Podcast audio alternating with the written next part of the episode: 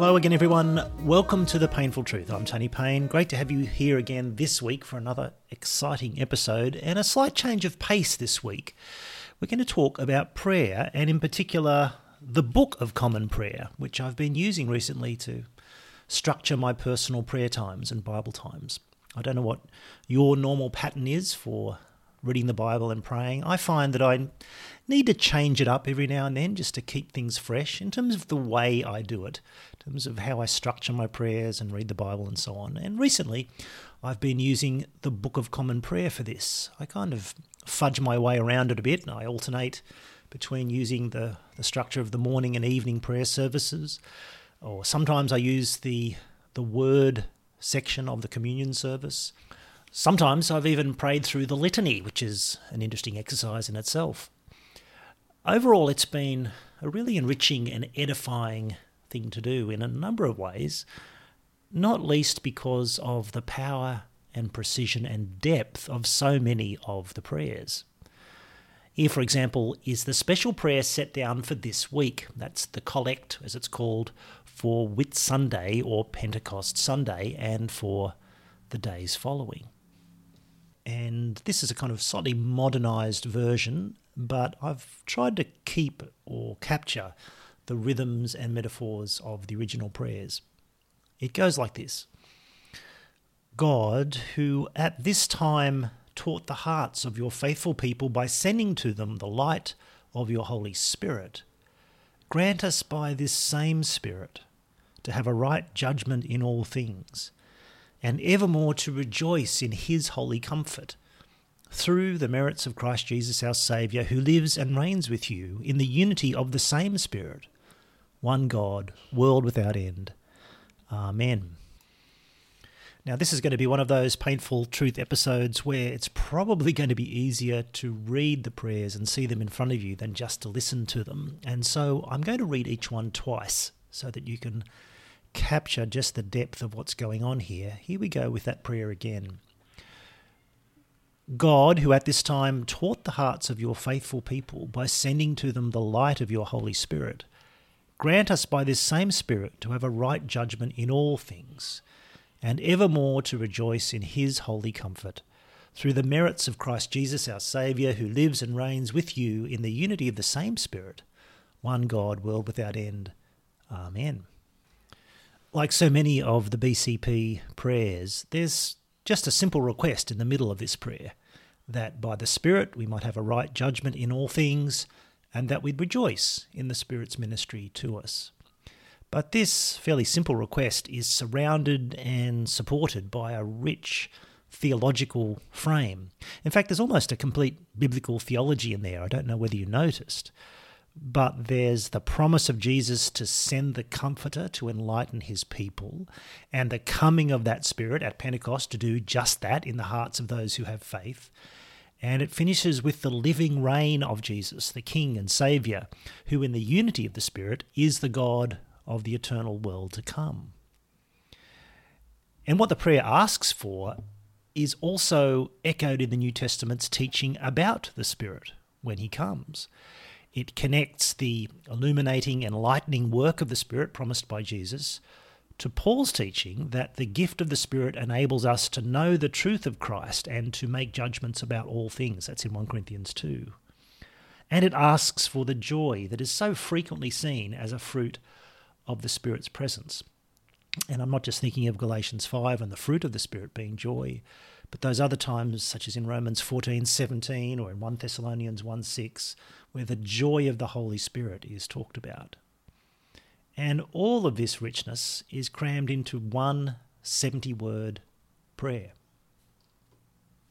In some ways, it almost seems a shame that this extraordinary prayer should be prayed only once a year, or at least every day during that week, once a year that follows Whit Sunday or Pentecost Sunday. We don't use the traditional church calendar much these days, and I'm not especially advocating that we do. But it is interesting and encouraging to see how the prayers for the different times of the year are shaped by the biblical events and theology that are being remembered and read about at that time of year in the set readings. So on Ash Wednesday, for example, that's at the beginning of the 40 day period leading up to Easter Day, that's often called Lent, there's this prayer. Almighty and everlasting God, who hates nothing you have made, and forgives the sins of all those who are penitent, create and make in us new and contrite hearts, that worthily lamenting our sins and acknowledging our wretchedness, we may receive from you, the God of all mercy, perfect remission and forgiveness through Jesus Christ our Lord. Amen. I'll give that to you again. Almighty and everlasting God, who hates nothing you have made and forgives the sins of all those who are penitent, create and make in us new and contrite hearts, that worthily lamenting our sins and acknowledging our wretchedness, we may receive from you, the God of all mercy, perfect remission and forgiveness through Jesus Christ our Lord. Amen. Now, I can't help thinking that there's a kind of corrective going on in this prayer for the works based asceticism that was often associated with Lent in traditional Catholicism, where you would give up things for Lent, give up meat and so on. In this prayer, the things we must give up during Lent are not the good created things of the world, none of which God hates, but our sins and in repenting of these sins with a new and contrite heart that God Himself has created in us, we receive complete and utter forgiveness from the God of all mercy. It's a beautiful prayer. It's a particularly beautiful prayer for the person who feels worthless and hateful and who can't quite believe that God would show love and mercy even to them. Of course, not all the BCP prayers are occasional prayers like this for different times of the year. Many of them get repeated often, sometimes daily, like the famous Collect for Peace that is part of the morning prayer service. It goes like this O God, who is the author of peace and lover of concord, in knowledge of whom stands our eternal life, whose service is perfect freedom Defend us, your humble servants, in all assaults of our enemies, that we, surely trusting in your defence, may not fear the power of any adversaries, through the might of Jesus Christ our Lord. Amen. One more time. O God, who is the author of peace and lover of concord, in knowledge of whom stands our eternal life, whose service is perfect freedom, defend us, your humble servants, in all assaults of our enemies, that we, surely trusting in your defence, may not fear the power of any adversaries, through the might of Jesus Christ our Lord. Amen. It's a beautiful prayer. It begins with a theological understanding of God's character as the author of peace, as the lover of concord or harmony. It references what Jesus has done and who Jesus is, the mighty and powerful Christ who rules over all. And it explains what our situation is, our eschatological situation, I suppose you could say, in this world, where we've been given eternal life through Christ and we've been liberated to serve God, a beautiful phrase, whose service is perfect freedom. But we remain surrounded and encompassed by enemies and adversaries of different kinds. It's a prayer, in other words, that understands my situation and explains it to me, even as I pray it. And I also smile to myself a little bit as I pray this prayer each day because, like me, God is a lover of Concord, although perhaps it's not Concord Golf Club that the prayer is referring to. The other two prayers or collects that I come back to repeatedly are given at the conclusion of the communion service. They're listed there as prayers that can be used pretty much in any service or on any occasion. Uh, here's the first one Grant, we beseech you, Almighty God, that the words we have heard this day with our outward ears may through your grace be so grafted inwardly in our hearts that they may bring forth in us the fruit of good living to the honour and praise of your name through Jesus Christ our Lord. Amen. Let's do that again.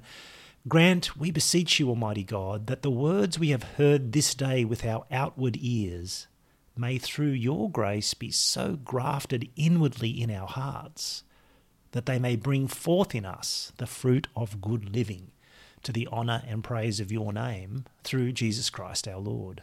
Amen. I often pray this one after I've finished reading the Bible for the day.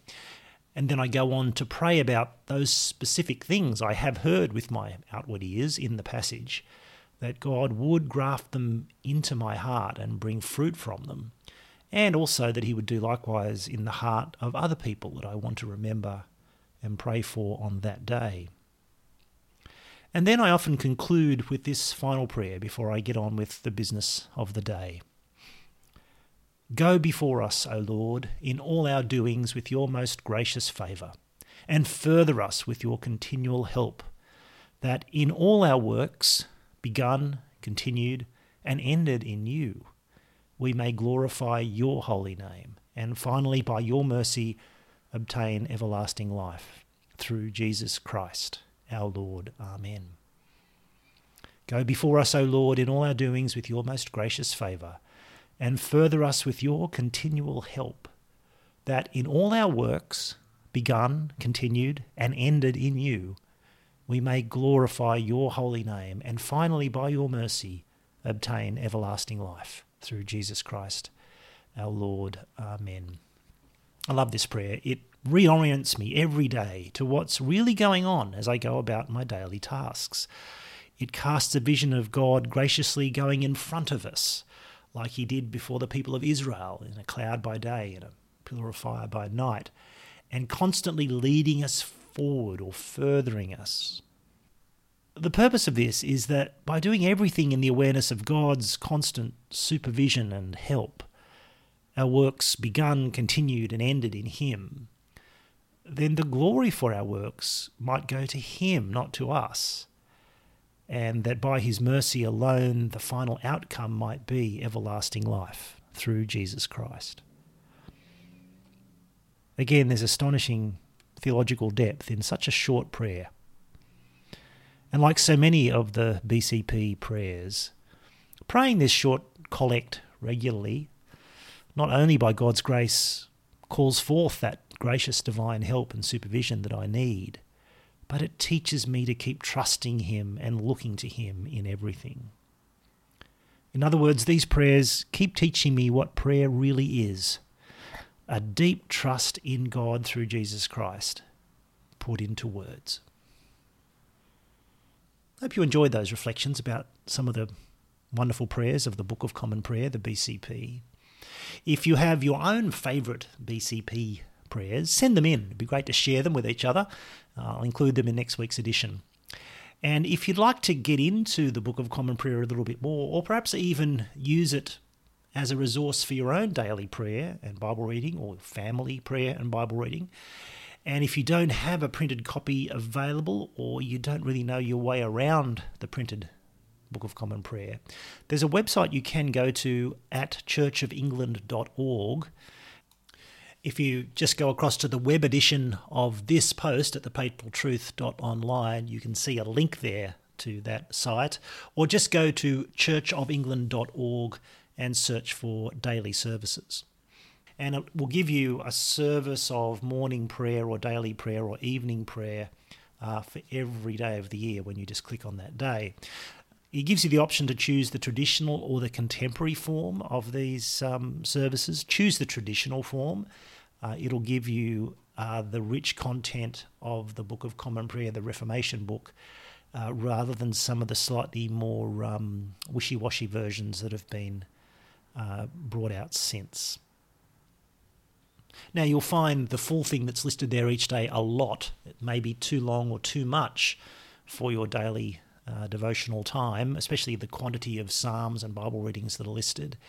Uh, but the material is all there ordered for you to pick your way through. And the prayers for every day are set down there so that you get to pray these rich prayers. So check it out at churchofengland.org.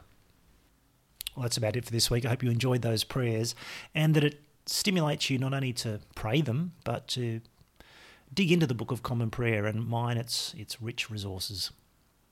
Thanks for being here again. I'm Tony Payne. Bye for now.